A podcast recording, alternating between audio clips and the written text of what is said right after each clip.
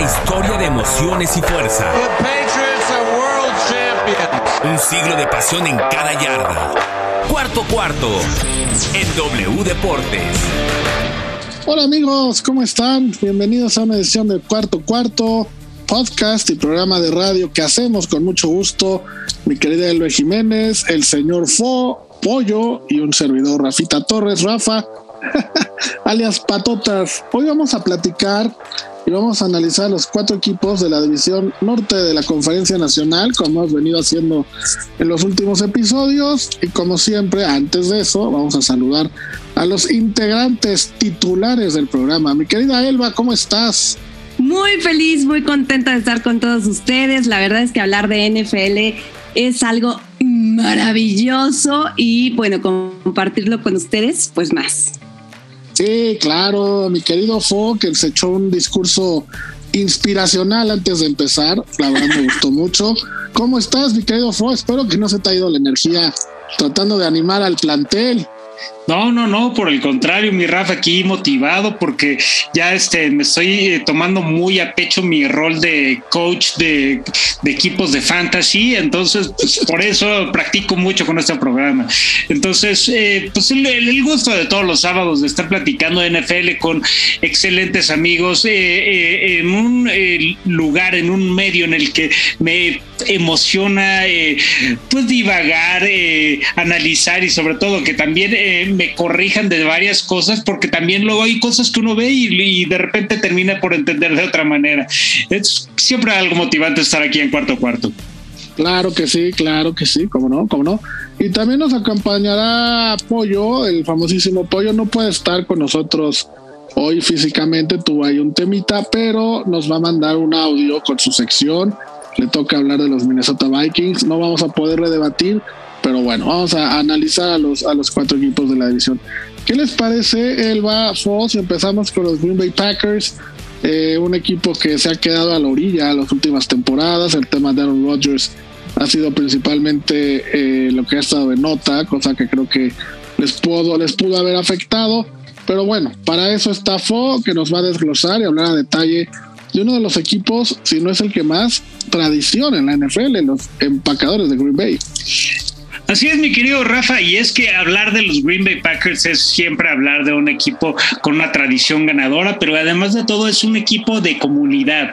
Eso es algo que a mí me gusta mucho de este, eh, de este equipo, de esta escuadra pero yo no sé si en este, justo en, esta sensación de entender a los Packers como este equipo de tradición, etcétera, etcétera, también eh, se perdió un poco o se desvaneció esa idea porque el contratazo que le ofrecieron a Aaron Rodgers es simplemente algo pues fuera de lo común. Y eso es algo que ocurrió en ese offseason. Y justamente en este offseason se le da este super contrato que le paga pues más de 50 millones de dólares por temporada eh, por el resto de lo que queda de su tiempo en Green Bay, en el que ya terminó también por asegurar que va a mantenerse en la escuadra de, Wisconsin. Y yo creo que esto desencadenó uno de los movimientos menos esperados y por supuesto el, el más criticado, que es el que acarrea el que pierda a su arma principal, a Davante Adams, el mejor receptor de la liga números, eh, habilidades, velocidad, eh, seguimiento de trayectorias. Creo que Davante Adams es el más completo de los receptores de la liga y ahora ya no será un arma más que van a tener los Green Bay Packers. Eso, a mi parecer, va a marcar una de las mayores diferencias en todo el plantel porque va a hacer que las trayectorias y, las rutas que van a seguir los diferentes receptores pues cambien porque ya no tiene a este tipo de eh, jugadores dentro de su de su arsenal ofensivo. Además de todo, le termina por costar pues otro tipo de, de jugadores que a la que a la pues simplemente terminan repercutiendo en que los Packers se conviertan ya no en este demoledor ataque ofensivo ahora simplemente son este equipo que va a tener eh, que lidiar con las pues con las jugadas, con los eh, jugadores que llegan a cubrir el parche de haber perdido tanto a Davante Adams como a algunos otros nombres importantes. Entonces, quiere decir que se van a quedar los Packers con, eh, pues, ay, yo, yo, creo que va a ser un golpe muy, muy fuerte el tratar de recuperarse de haber perdido a, Davante Adams y después de eso tratar de entender cómo van a estar cubriendo todo lo que los pues lo, que el, el ataque va a tener que adaptar a partir de esa pérdida. No sé si a partir de aquí, ya antes de entrar un poco más al detalle de las otras eh, pérdidas que han tenido los Packers y, también de, la, de las adiciones quieran abundar eh, algo al respecto. Una de las pérdidas más importantes que yo veo para Green Bay es Nathaniel Hackett. Eh, obviamente lo de Davante Adams es importante, no vamos a decir que no, pero creo yo que Nathaniel Hackett era una pieza fundamental en, en, eh, en la forma de llevar a Aaron Rodgers, en la forma de ser como el intermediario en lo que Aaron Rodgers decía, hacía y lo que pasaba con el equipo. Lo van a extrañar muchísimo. Y la actitud de Aaron Rodgers es terrible, ¿no? Mientras, por poner un ejemplo, nos vamos a ir al máximo, Tom Brady, en cuanto llega un receptor o llega un jugador que va a estar para él, le marca por teléfono, le manda WhatsApps, eh, trata de volverse su amigo, entrena con él, platica con él. Aaron Rodgers tiene muy poca comunicación con sus receptores, tiene muy poca comunicación con, su, con sus alas cerradas, con sus corredores, y me parece que esa función la hacía Nathaniel Hackett, entre otras, y ahora sin él, eh, yo creo que a, Green Bay se le cerró la ventana de poder ganar un Super Bowl. Definitivamente lo de Aaron Rodgers y el contrato que platicas demostró que está más interesado en ser él, en él ser la estrella del equipo, en él tener el dinero garantizado y, de esa forma, para mí, se cerró una ventana importante y ya no vamos a ver a Green Bay como contendientes, los vamos a ver como participantes, pero definitivamente verlos peleando por un Super Bowl, creo que por lo pronto, mientras siga Rodgers, no va a pasar. Sí, sí, sí, creo que eh, llegas a ese punto, pero el tú ibas a comentar algo. No, nada, nada más estoy con la expresión de, porque sí estuvo durísimo lo de Rafa, pero la verdad es que, es que creo que tienen razón. O sea, para mí el problema se llama Aaron Rodgers, total y absolutamente. O sea, yo no sé cómo el resto del equipo que se quedó, diga, ah, qué padre, perdimos piezas tan importantes, tan fundamentales gracias a este idiota. Entonces, no sé si...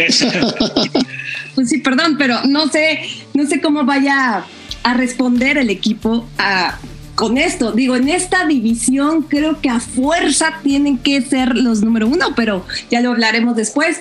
Pero realmente es que, híjole, está, está terrible tener a Aaron Rodgers el antivacuna rockstar, ¿no? Eh, mira, es que, es que también podemos decir eso, pero también tenemos que ser eh, tenemos que ser conscientes que hablamos del MVP de los últimos dos años. O sea, no hablamos. Pero, ahí está, ahí está justo el punto. Justo acabas de dar el clavo. Cuando tú recuerdes a Tom Brady contra Aaron Rodgers, no hay forma de compararlos. Tom Brady es mejor. Cuando te acuerdas de Russell Wilson, de Russell Wilson y Aaron Rodgers, puede ser, pero Russell Wilson ya llegó a más Super Bowls que él. Cuando te recuerdes a más quarterbacks, eh, la, cuando Aaron Rodgers se retire, lo único en lo que va a ser mejor que sus contemporáneos y que va a pasar a la historia es en la cantidad de MVPs que ganó, en los títulos personales que ganó y por eso es que sigue jugando como juega, porque él ya está en busca de una, un reconocimiento personal, no de equipo creo que tienes un punto bastante importante, pero también creo que si hay algo, digamos que algún punto que es todavía debatible y que podemos empezar a imaginar que puede manejarse a favor de Aaron Rodgers, es ver cómo se refleja ese liderazgo y esa capacidad eh, ofensiva en el campo. Y en ese sentido. Pero ¿cuál liderazgo? ¿Cuál liderazgo? Mira, te voy a decir. Eh, sus receptores, Christian Watson, Sammy Watkins, eh, Alan Lazard, ¿quién más? Randall Cobb. Que, o sea, son receptores que en cualquier otro equipo sean receptores número 3 o 4. Randall Cobb es un veteranazo, Sammy Watkins viene de Kansas, que era el número 3. Pero eh, no, no viene de Kansas. Bueno, también eh, viene de Baltimore, pero eh, Sammy Watkins también ha tenido una temporada de lesiones bastante complicada. En, ese sentido, no voy a discutir porque creo que tiene la razón. Lo que también tengo que decir, y, y más por defender, no, no es tanto por defender, de hecho, es, es por entender que el el arsenal ofensivo y, la dirección que lleva el, liderazgo o la confianza en un jugador como Aaron Rodgers marca una diferencia brutal. Y creo que en ese sentido eh, su head coach entiende totalmente que no hay un igual al hecho de tener Aaron Rodgers con, con eh, Jordan Love creo que eh, es cierto, eh, hay muchas debilidades y el peso cae sobre todo sobre Christian Watson. Christian Watson va a tener verdaderamente una, eh, una misión verdaderamente complicada que es la de la de cubrir o suplir o sustituir una figura del calibre de Davante Adams. Ahí es donde yo sí siento que va a haber algo muy complicado. Por otro lado, eh, yo creo que más que eh, dejar de, lado lo que ha ocurrido con, con la ofensiva, ¿Qué hicieron bien los Packers? Extendieron a un jugador clave en su defensiva como Jared Alexander. Y Jared Alexander, él sí, es uno de los grandes diferenciales que tienen a nivel defensivo. Lo, vimos en el último partido que jugaron los Packers la temporada pasada, que eh, interceptó un pase a Jimmy Garoppolo. Claro, tampoco es que sea una misión tan difícil, lo siento, Elba, pero eh, Jared Alexander es un jugador que, que, suele eh, defender muy bien eh, es muy, muy, muy difícil hacerle eh, un pase completo a un safety que siempre está por todos lados del campo. Entonces, el asegurar la presencia de Jared Alexander le eh, asegura también que las ofensivas, principalmente la de los Vikings y la de los Lions, que son un par de equipos que tienen la capacidad en el juego aéreo para hacerle estragos a las defensivas, pues es simplemente reforzar a un equipo que no estaba tan fortalecido en otros sentidos. Es cierto que la, cuestión eh, de los receptores es muy, muy, muy eh, temible para los Packers, pero yo creo que eh, pues de construir poquito en poquito no tienes la digamos que tienes hombres de manos seguras, aunque tal vez ya no tienes al, al jugador que te va a hacer las rutas rapidísimas, largas, y creo que es demasiada responsabilidad para Christian Watson. Alan Lazar también padece mucho de lesiones y creo que eh, los Packers pues van a tener un año difícil, pero aún así no van a tener este año tan pues tan complicado el ganar la división nuevamente. Elba, ¿tú cómo ves a los Packers? Es que sí, es, o sea, es que tristemente la N, bueno, la, ay, perdónenme, la conferencia nacional, yo creo que se ha habido, se ha habido, ¿eh? se ha visto total y absolutamente devastada, que ahora hay nada más como cuatro cinco equipos que puedan dar pelea como tal. Uno de ellos podría decirse que es Green Bay, pero es que veamos su división, que la vamos a ver ahorita con los demás, pero realmente no puedo decir que vayan a ser un fiasco porque no creo porque Aaron Rodgers, por más que lo odiemos, por más que su actitud sea asquerosa, sí creo que es uno de los mejores corebacks que existe y que él solo ha podido llevar el equipo, no, no a las instancias finales, porque ya en los playoffs ya se, se cae absolutamente todo lo que hizo en la temporada. Lo podemos ver en la temporada pasada que de hecho primer partido de, los playoffs y adiós a tu casa, bye, no nos importa nada.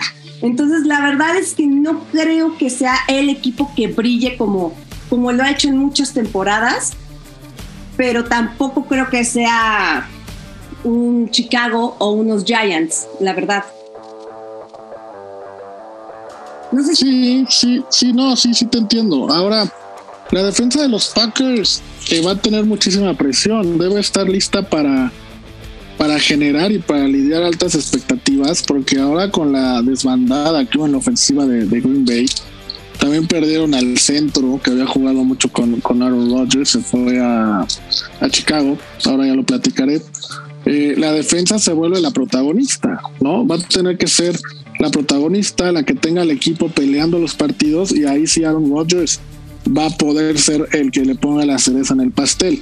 Pero esos partidos donde Green Bay metía 30, 40 puntos y ganaban, ya. Eh, eh, ya no, o sea, eso ya no va a pasar. La ofensiva de Green Bay ya no va a dar ese tipo de, de, de, resultados, ¿no? Entonces, quiero ver a Aaron Rodgers también cómo se va a comportar en un equipo donde él ya no va a ser el protagonista, ¿no? La, la, el protagonista y donde va a recaer toda la expectativa de una temporada interesante va a ser en la defensa.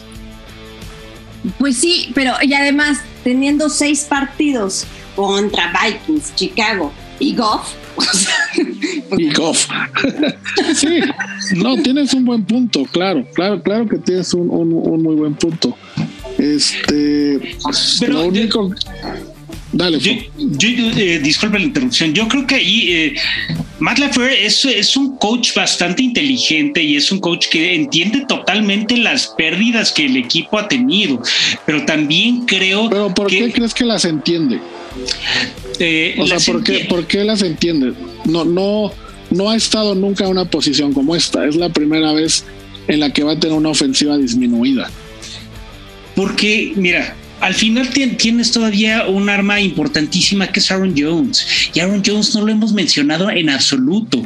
Aaron Jones es un corredor que, aunque ha tenido lesiones importantes, también es un corredor que en cualquier momento puede... Eh, puede darle la diferencia a todo el ataque que lidera Aaron Rodgers. Es cierto que los receptores van a, es, es lo que más ruido nos hace ahorita, pero no piensan eh, mucha gente o no, no consideramos algunas veces que el recurso de la ofensiva de Aaron Rodgers es justamente Aaron, Aaron Jones. Y también eh, creo que... Eh, en ese momento olvidé justo el, el, el fullback, el, el, otro corredor que tienen los Packers, que también es, es un este un apoyo tremendo. Es AJ Dillon. AJ, AJ Dillon. Ma, ma, pero es que, eh, perdón, Elba, AJ Dillon se, el año pasado dio un excelente rendimiento y Aaron Jones también. ¿Recuerdan el partido, los cuatro touchdowns? Es sí. verdaderamente un diferencial en el equipo de Green Bay. Y yo creo que a falta de tantos receptores, justamente uno de los factores que sabe aprovechar la Fleur es el juego terrestre. Entonces es ahí donde vamos a ver una gran diferencia. No sé si por el otro lado, con Tyler Goodson, con Kanye Hill o con BJ Baylor, van a poder tener una, eh, un ataque terrestre tan sólido como se pueda necesitar. Pero sí creo que podemos esperar de unos Packers que no sean tan predecibles con el ataque aéreo y justamente el ataque terrestre tome otro tipo de protagonismo. Puede tomar ese... un poco de protagonismo, pero discúlpame, perdóname, ¿tú crees que Aaron, el ego Rodgers, este, lo permita tanto? O sea, él lo que quiere es lucirse, es volver a ser MVP, es este, que claro. su brazo y sus características. Entonces también, quién sabe si el ego le permita darle chance a los corredores, que también tenemos que entender, los corredores lo, que hacen muy bien es, sí, abrir espacios, avanzar de poquito en poquito, pero realmente los pases largos son los que hacen la diferencia. Y más teniendo a Aaron Rodgers y su ego. No sé, a mí se me hace, o sea, entiendo que Jones es increíble, pero no sé cómo vaya a estar el equipo conforme, bueno, con respecto a Aaron Rodgers. Ahora, también otra de las pérdidas que lo, tiene Aaron lo que... Dale, Fo. Eh, rápido, mi Rafa. Perdieron a Marqués Valdés Scantling, que es el jugador que hacía como eh, pues eh, la válvula de seguridad como receptor, aclaro, dentro del roster de los Packers se fue Valdez Scantling, pero va a regresar Robert Onion después de su terrible lesión. Y yo creo que Robert Onion es un ala cerrado que da mucho resultado y que le va a dar muchas alternativas al equipo de los Packers esa importante adición eh, va a poder fortalecer el juego aéreo y creo que eh, tener de vuelta a un ala cerrado confiable no es algo que todos los equipos tengan. Es aquí donde yo creo que Tonian va a poder aprovechar para destacar. Y también eh, puede, puede ser una, temporada clave para Malik Taylor, eh, que también es uno de los receptores que van a, tomar otro tipo de protagonismo también con la partida de Juan St. Brown. Pero en fin, que, tal vez yo estoy siendo muy optimista pero al momento yo no siento que haya suficientes argumentos como para pensar que Green Bay no va a ser el campeón divisional nuevamente. Minnesota. Acuérdate que cambiaron de coach. Mira, en esta temporada, además de sus seis partidos divisionales, que son Chicago, Detroit y Minnesota, como ya, ya dijo Elba, van a enfrentar a los de la NFS, que es Dallas, eh, Gigantes, Filadelfia y Washington, ¿no? y a los cuatro del FC Este, o sea, a los Patriots, a los Jets, a Bills y a Miami, y se complementan con los Rams, Tampa y Tennessee. Realmente tienen un calendario antes de iniciar la temporada relativamente sencillo, no, no está tan complicado. De, de locales van contra Chicago, Detroit y Minnesota, pero reciben a Gigantes, reciben a Dallas, reciben a los Patriots, que Dallas los tienen de hijos desde hace 10 años, reciben a los Jets y probablemente complicados, complicados en el papel son Tennessee y los Rams. Y de visitante van a los divisionales, que ya sabemos, van a Miami, van a Buffalo, van a Tampa y van a Washington. Entonces, realmente en el papel les alcanzaría para estar peleando el, el 1 o el 2 en la división y entrar a playoff. Pero ya realmente en un playoff, enfrentarte a Tampa, enfrentarte a los, a los grandes de la NFC, que no hay tantos, y en un posible Super Bowl contra la americana, yo sí lo veo complicadísimo, complicadísimo para Green Bay poder estar aspirando un Super Bowl, la verdad. Pero bueno, ahí está lo de Green Bay. Elba, tú tienes a la otra cara de la moneda de esta división, que son los Detroit Lions. No, hombre, pero no lo digas así. O sea, yo lo digo por el historial, pero esta temporada, ¿qué onda? Los Lions en algún momento de la vida fueron buenos, bastante buenos. Pero, sí, la, temporada pasada sus números fueron maravillosos. Tres ganados, tres perdidos y un empate. Ese empate que Dios mío santo, qué partido tan extraño, tan horroroso, tan desfigurativo de la NFL. Pero bueno, realmente fue increíble. A ver, es que creo que, que está dentro de los que mejor hicieron draft. El, tercer lugar, si lo quieren llamar así, o sea, están los Jets, está hasta los Seahawks, creo que lo hicieron bastante bien, pero ellos están más, más lejos. Ah, no sé si sean la sorpresa de esta, de la división, yo estoy segura que sí. Eh, el único jugador que realmente que agregaron, que deben de tener, así como este señor va a ser el titular, es el receptor abierto DJ Shark. Eh, el único, la única baja que tuvieron, que es muy importante, es Trey Flowers, que para mi gusto es un jugadorazo. Sí. Obviamente pierden un poquito en defensa, pero bueno, son los Lions, no pierden. Ellos no.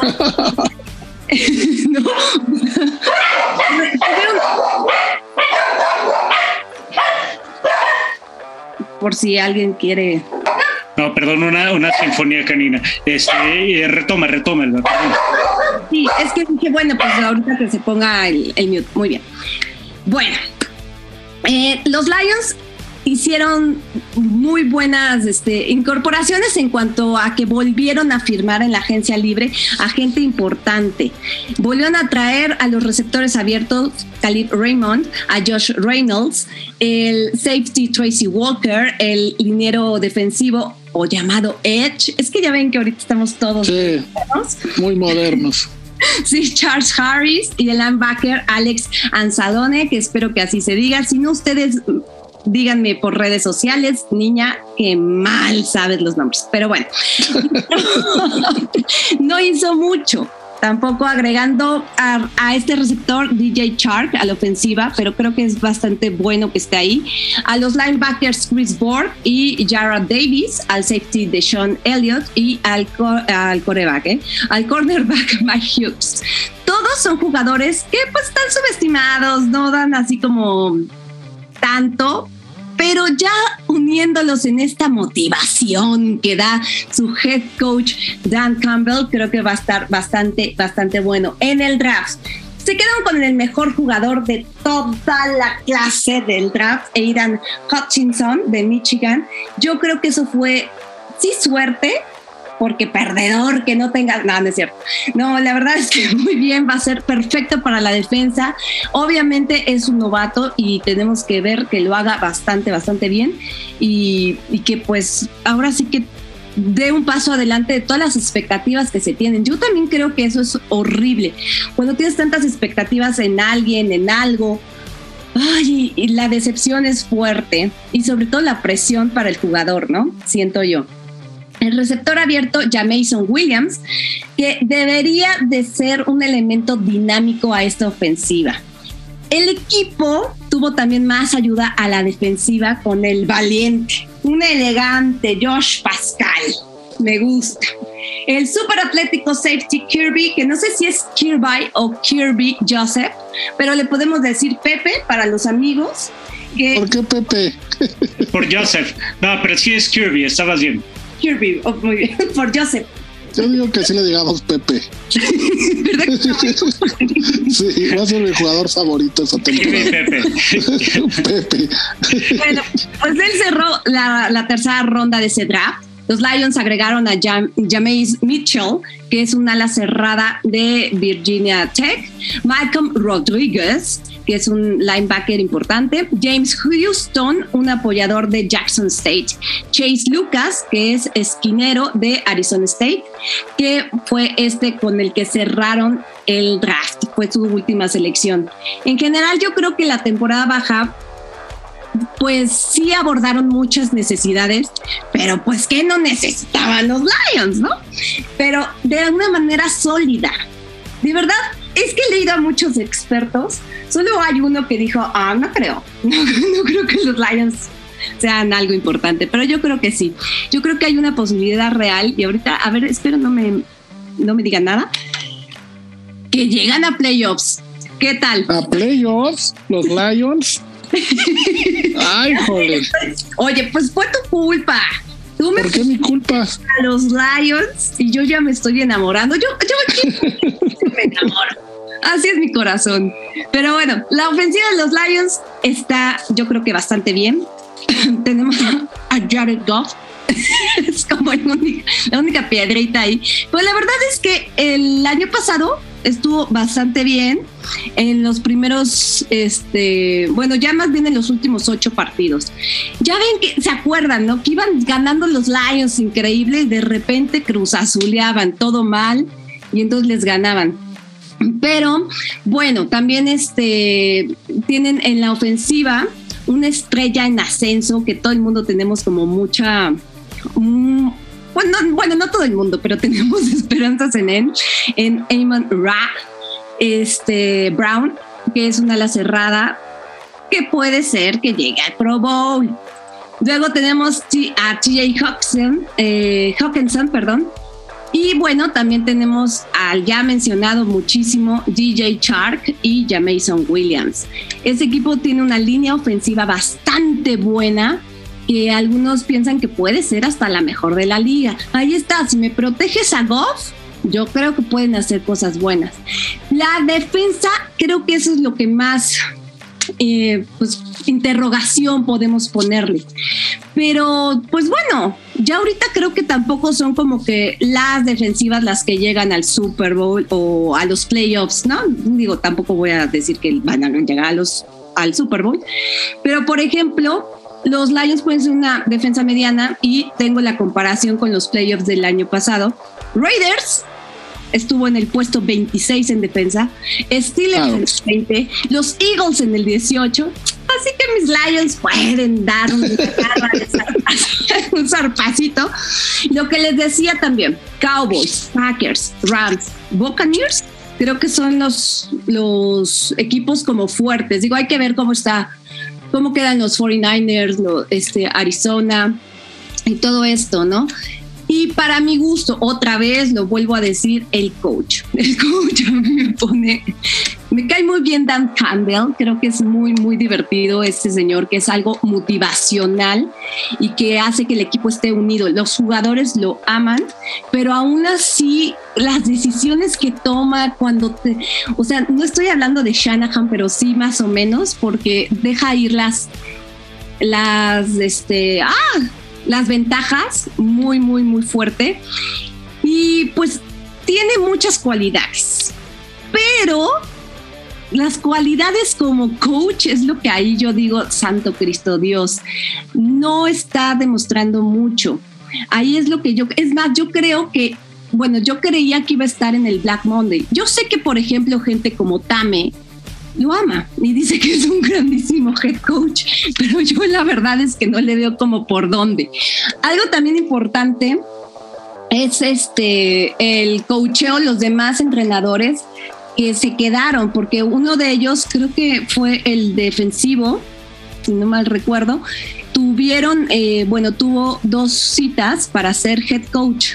Otra cosa importante que medio la dijo fue hace rato. Vikings y Chicago tienen head coaches novatos. Por eso creo que este muchacho que ya lleva pues un poco de experiencia creo que le puede ayudar.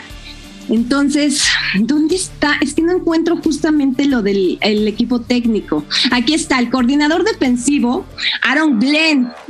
Tuvo las entrevistas justamente para tus Broncos y a los Saints, pero pues se quedó Y el entrenador de backs defensivos, eh, obtuvo una entrevista para, el, para ser coordinador defensivo de los Vikings y también de los Saints. Los Saints están desesperados. Pero bueno, eso es muy bueno que se vuelva a quedar Aaron Glenn. Y recordemos que también Flynn eh, lo habían sacado el año pasado.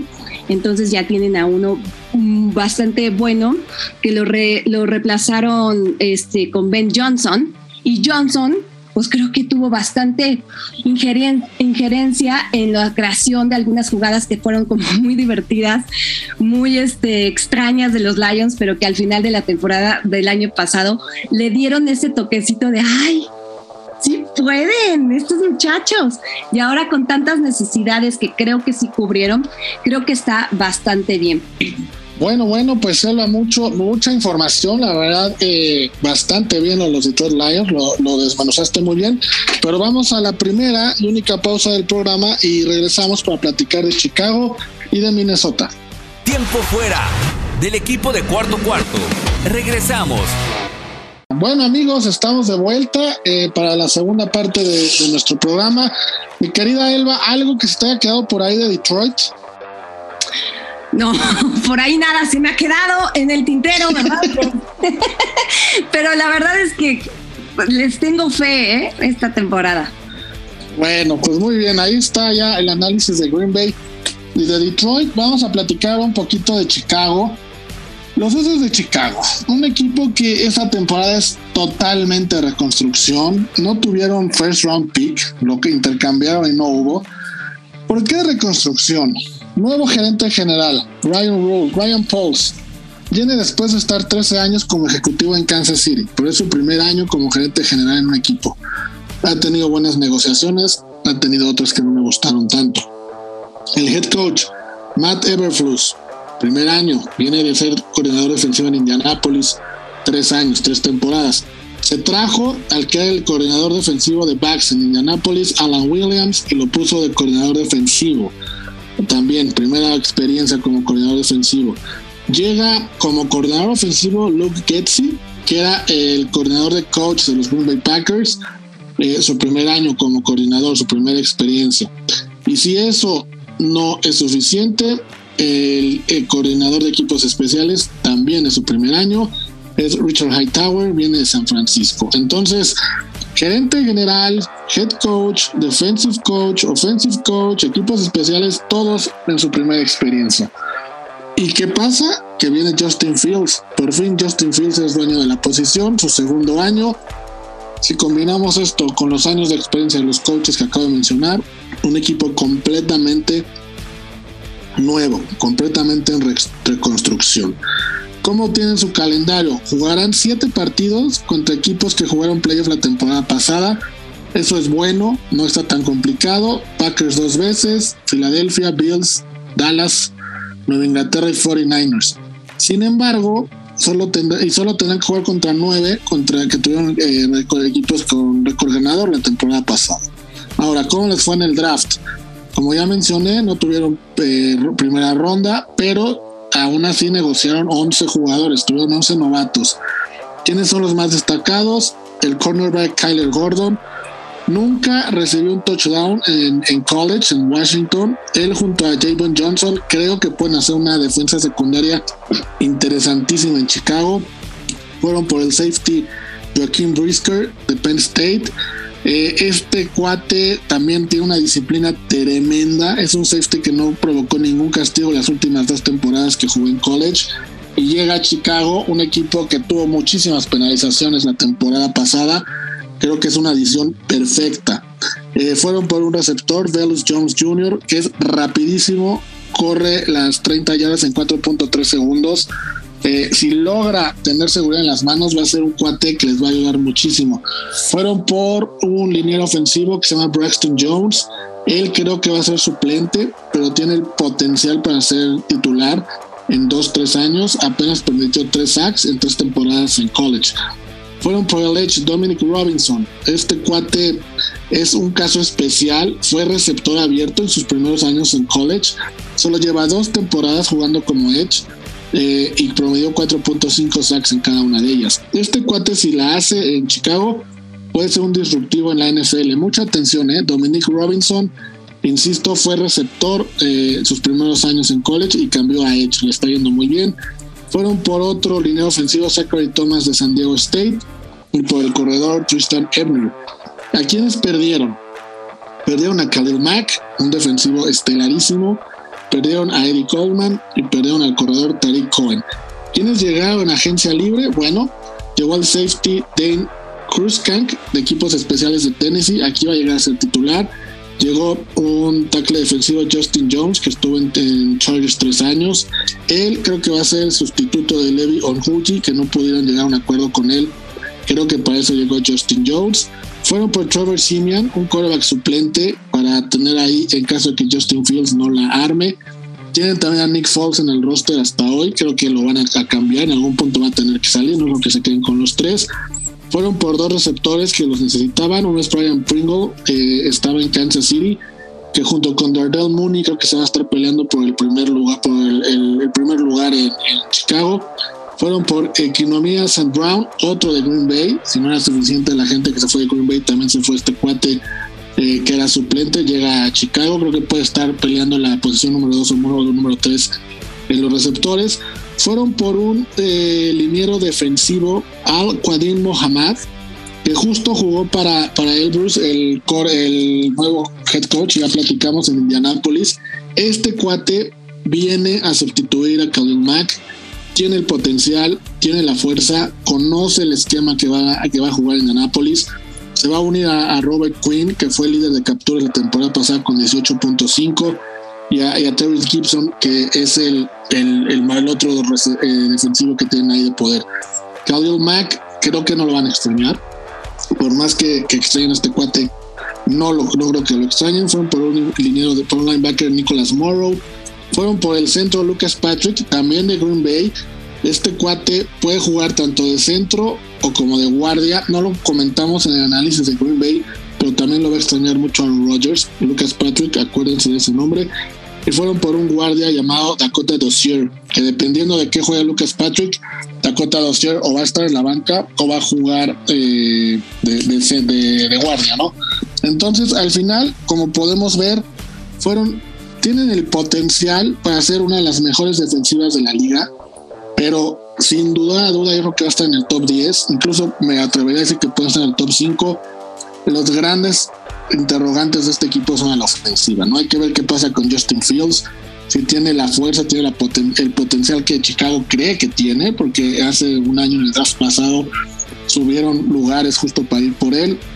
Salió Trubisky, eh, que ya no lo querían eh, hace dos temporadas justo por este cuate. Entonces, vamos a ver, vamos a ver cómo les va. Yo creo que es un equipo interesante, insisto, en reconstrucción, pero por ahí, por la división que tienen, que ya lo platicamos ahorita que Elba dijo lo de Detroit de Green Bay, podrían colarse eh, y hacer cosas importantes dentro de la división. Ya más allá de, un comodín o de una primera ronda de playoffs, lo veo complicado insisto, son muy jóvenes, pero no por eso malos. Pongamos especial atención en su defensa. De verdad, podrían tener potencial top 5 de toda la liga. me estoy bueno, o sea, sí me pueden decir, recordar a mi mamá, pero pues hay jóvenes como lo son los Bengals, ¿no? O como lo fueron los Bengals, que tuvieron una excelente temporada. Entonces puede ser, no creo, porque es Chicago, pero puede ser. Sí, y sobre todo la defensa. Yo creo que estos cuates que ahora en la NFL, como bien dijiste, ya las defensas no son lo principal, o la NFL se ha vuelto eh, con un sistema donde las ofensivas son estelarísimas, es lo que ya te gana títulos. Ellos están intentando un nuevo, un sistema antiguo, ¿no? Vamos a ver si les funciona, pero lo están haciendo basado en, cosas que ahora sí se les ve un, que están armando algo importante. Entonces, vamos a ver cómo les va. Insisto, Justin Fields, tengo mis dudas, ellos confían en él y vamos a ver eh, qué pasa con, Fields, ¿no? Pero la defensa les garantizo que va a ser un espectáculo. Se llevaron talento en el draft increíble. De los mejores eh, jugadores defensivos se llevaron a tres. Entonces, vamos a ver, vamos a ver qué pasa con ellos. Pero de verdad, pónganle atención a esa defensa. Sé lo que les digo, pónganle atención. Sí, lo haremos, lo haremos, lo prometo. Pues, yo, yo te creo, Rafa, pero la verdad es que no sé qué tanto los Bears puedan contender. De hecho, la verdad es que pese a todo lo que estás mencionando, yo creo que los Bears están prácticamente condenados al último lugar de su división. ¡Mocos!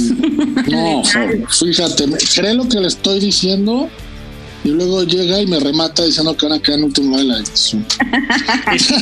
no, no, no. Con todo respeto y mocos. Sí, qué bárbaro, qué bárbaro.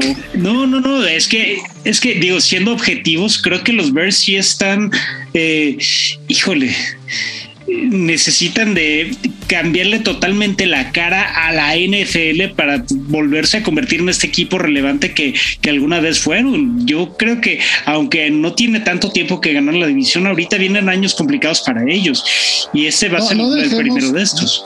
Yo no creo que vengan años complicados, más bien ya tuvieron años complicados. Lo de Matt Nagy y Trubisky fue lamentable, creo que esos fueron los años complicados porque ahí sí se esperaba mucho para de ellos y ahora están, insisto, en reconstrucción. Entonces, cuando tienes un equipo en reconstrucción, tu afición tiene a, tiende a tenerte paciencia, ¿no? Eh, tiende a, apapacharte, como se diría. Ellos ya lo dijeron, que es un año de reconstrucción y eso les va a ayudar mucho. Es importante la comunicación que tú como franquicia dices al principio de una temporada. Y con Matt Nagy y Trubisky, varios, varios de Chicago se fueron de, de boca, hablaron de más y pusieron las expectativas altísimas. ¿Qué pasaba? Que cuando saltaban a la cancha el Soldier Field, pues medio estadio todo el tiempo estaba en contra de ellos, ¿no? Porque decían, pues estos cuates no están cumpliendo lo que prometieron. Ahora creo que es al revés. Ahora creo que la afición está consciente, hay un nuevo gerente general que lo ha dicho vamos a empezar de cero, esto es una reconstrucción total, por eso la salida de Cohen, la salida de, de Mac, y, la gente está consciente de ello. Entonces, de verdad, yo no creo que vengan años complicados, yo creo que vienen los años, eh, no los mejores, pero con mucha probabilidad de hacer cosas importantes. Ay, pero y luego, o sea, bueno, para mi gusto, el mejor, bueno, yo quería este coreback a Justin Fields, pero luego tienen así, no, no sé. Es que también sin un coreback tan importante, no sé qué, es lo que pueda suceder. Pero bueno, ya. Sí, si ellos apostaron todo a Justin Fields, entiendo que es una incógnita, vamos. No hay forma de argumentar nada porque ni ha jugado, ni en contra ni a favor. Bueno. Pero vamos a esperar. O sea, que ver también cómo se acomodan las piezas del equipo de Chicago. Si Justin Fields toma el liderazgo y si se convierte realmente en ese equipo competitivo que, que tanto eh, pues mis argumentos esperan equivocarse a esperar. No, y se vale, se vale, claro que se vale, mi querido Pero bueno, dejemos a Chicago atrás, vamos con Pollo y su análisis de los vikingos de Minnesota. Muchas gracias, Rafa. Vamos ahora al análisis de este último equipo de la División Norte, que son los vikingos de Minnesota. Y este equipo, pudiéramos decir que es el ya merito es ese que se queda en la línea, que siempre cada temporada tenemos buenas expectativas o altas expectativas respecto a ellos por el gran talento que han tenido, que han logrado armar, pero por alguna razón siempre se quedan en la orilla. Ahora, eh, esta ventana de tres años que ellos buscaron con Kirk Cousins no les ha funcionado. Ellos apostaban a estar contendiendo por algún Super Bowl y fuera de, de esa temporada en la que con Case Keenum hicieron el Minnesota Miracle, no han hecho mucho más. Tienen una ofensiva espectacular. Tienen a Dalvin Cook, tienen a Justin Jefferson, que es de los mejores receptores de toda la liga. Tienen a Adam Thielen, que es un veterano de mucha garantía. Y tienen jugadores jóvenes como KJ Osborne, que están subiendo y dándose a conocer en sus primeras temporadas. Ahora, el reto de los Vikings para este año. Primero, que Kirk Cousins deje de quedar mal en partidos importantes. Cousins ha sido un coreback muy constante que ha sabido hacer su carrera en la NFL, pero en partidos de horario estelar no gana ni por error. Entonces a esta hora buena siempre los Vikings se quedan a la orilla. Tú ves a los Vikings ganar los juegos de las 12 o de las 3, pero por alguna razón, si es juego por la noche, no funcionan. Eh, yo esperaría que fueran contendientes por la división, dado el mal paso de los Lions, eh, Chicago que no sabe qué hacer con su franquicia y los Packers, que son su mayor competidor, bueno, sabemos cómo está la situación con, con Aaron Rodgers y la partida de Davante Adams y el proceso de cierta forma de pues reestructuración de la franquicia en cuanto a las armas que tienen. Entonces, para mí los Vikings tienen que aprovechar este, esta oportunidad, ahora nunca, ganar la división, aprovechar el proyecto ya forjado que tienen y cuando menos llegar un poco más lejos en los playoffs. Bueno, pues no tenemos idea qué dijo Pollo, mi querido Fo, entonces vamos a decir, ah, muy bien, es cierto. Sí, sí, sí, tal cual. bueno, pues ahí está el análisis de Minnesota. Muchas gracias, mi querido Pollo. Y vamos entonces a los pronósticos. Eh, ¿Quién se los avienta primero? ¿Quién quiere arrancar? ¿De quién? Yo arranco, yo arranco para que. Venga. Green Bay. Green Bay 1. Vikings y Chicago. No, lo, tú te estás vengando de lo que yo dije la semana pasada de los Jets, pero bueno. A ver, entonces Green Bay, Detroit, que sería la sorpresa del año, ¿eh? Yo digo que es la sorpresota, de verdad lo hicieron muy bien. Minnesota es que yo no veo tan lejos, ¿eh?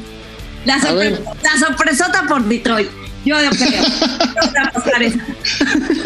A ver, a ver. No, vamos contigo, Rafa. Vamos a escuchar cuáles son tus pronósticos. ¿O quieres que yo me eche los míos? No, tú échate a quien quieras, yo nada más voy a dar mis pronósticos. A ver, yo me voy a quedar con Minnesota en el número uno. Me voy a quedar con Green Bay en el número dos. Me voy a quedar con Chicago en el número tres. Y con Detroit hasta abajo en el número cuatro. Uf, qué fuerte. Híjole. A ver, yo, yo me voy a aventurar aquí a decir, eh, sí, se quedan los Packers en el primer lugar, eso no sorprende a nadie, pero aquí viene la parte más complicada, porque yo creo que vienen los Vikings en segundo lugar de la división, luego viene los Detroit Lions, Detroit llega al tercer lugar y los Bears en su eterna reconstrucción se va a quedar en el último lugar de la división. O sea, como si ¿no? Casi siempre. Pues ahí les va, ahí les va otra apuesta. Ya ven que la pasada, la división pasada hicimos una, ahí les va una, otra apuesta nueva. Les apuesto que Chicago queda arriba de Detroit. Aguante que seguimos muy mal, ¿eh? Económicamente no, pues se pueden recuperar ahorita. Yo todavía estoy mal. bueno, va, órale. Ahí está. Yo me voy con Detroit. Sí, tal vez, mira, yo yo más, que, más que nada me quedaría con la apuesta de que los Vikings no van a ganar la división. ¿Y esa apuesta quién la dijo? esa, no. esa yo te la estoy jugando a ti aparte. ¿Que los Vikings no van a ganar la división? Sí. No, pues tengo 25% de probabilidades en tu apuesta, Tiene que ser 50-50. Ok, bueno, ok, ok. Vamos a jugarla entonces, como tú lo, lo, estás diciendo. Tú dices que Chicago va a quedar arriba que Detroit en la división. Yo pienso que no. Yo pienso que no y me quedo del lado del va. Ahí está, apostamos unos tacos. No, no, no, tampoco vamos a apostar. Sí, unos taquitos ahí, tranquilos. bueno, pues ahí está. Una división, eh, ya hablando en serio, que se nota que es pareja. No nos pusimos de acuerdo, no nos pusimos de acuerdo, no, no atinamos eh, los, los tres. En otras, en otras ocasiones hemos hasta atinado juntos a los cuatro primeros lugares o los cuatro lugares. En esta no. Entonces te habla de. Para mal, ¿no? Pareja para mal, completamente de acuerdo. Pareja a la baja. De hecho, podría ser, eh, bueno, por ahí hay otra en el sur de la americana, pero podría ser la división más mala de la próxima temporada. Sí, es pareja para mala con mis parejas. ¡Ah! Yo, yo, no sé si esa división le empieza eh, a robar la, el, título a, la de los Cowboys y los Reds, bueno, a los Commanders. Híjole, no sé, no, no lo sé, Rick, no lo sé, Rick. Pero esa es una, esa es una buena, no apuesta, pero sí estar pendientes, ¿eh? Yo creo que esta división, nada más porque tiene allá Green Bay, pero quitando a Green Bay, los otros tres, están de lágrima, han estado de lágrima por mucho tiempo y, creo que podría ser la división de la nacional que sumados sea los equipos que menos partidos ganen, los cuatro. Pero bueno, hay que estar pendientes, son pronósticos, son eh, lo que nosotros creemos de acuerdo a los análisis que hacemos. Mi querido Fo, me parece que estamos llegando al final del episodio, del programa, ¿es correcto? En efecto, mi Rafa. Bueno, pues nos despedimos, Elvita. Muchas gracias, como siempre. Muchísimas gracias a ustedes. Disfruten de esta semana maravillosa y a ver qué más noticias tenemos de la NFL. Sí, de hecho, estén atentos porque próximamente vamos a tener cuarto cuarto podcast express o tiempo extra. Todavía no sabemos cómo se va a llamar, pero va a ser un episodio corto, rápido, a media semana con las noticias que vayan surgiendo de la NFL. Ahorita todo está muy tranquilo, acaban de empezar algunos entrenamientos obligatorios, algunos provisionales, entonces en conforme se van dando notas, ahí vamos a estar pendientes y sacando episodios cada, cada, cada vez que sea necesario. Mi querido Fo, como siempre, un gusto, un placer.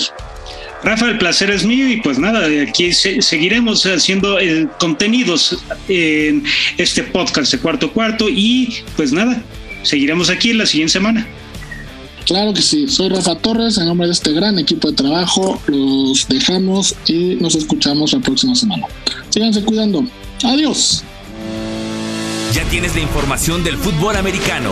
Ahora disfruta de una semana de adrenalina en los emparrillados de la NFL. Cuarto cuarto en W Deportes.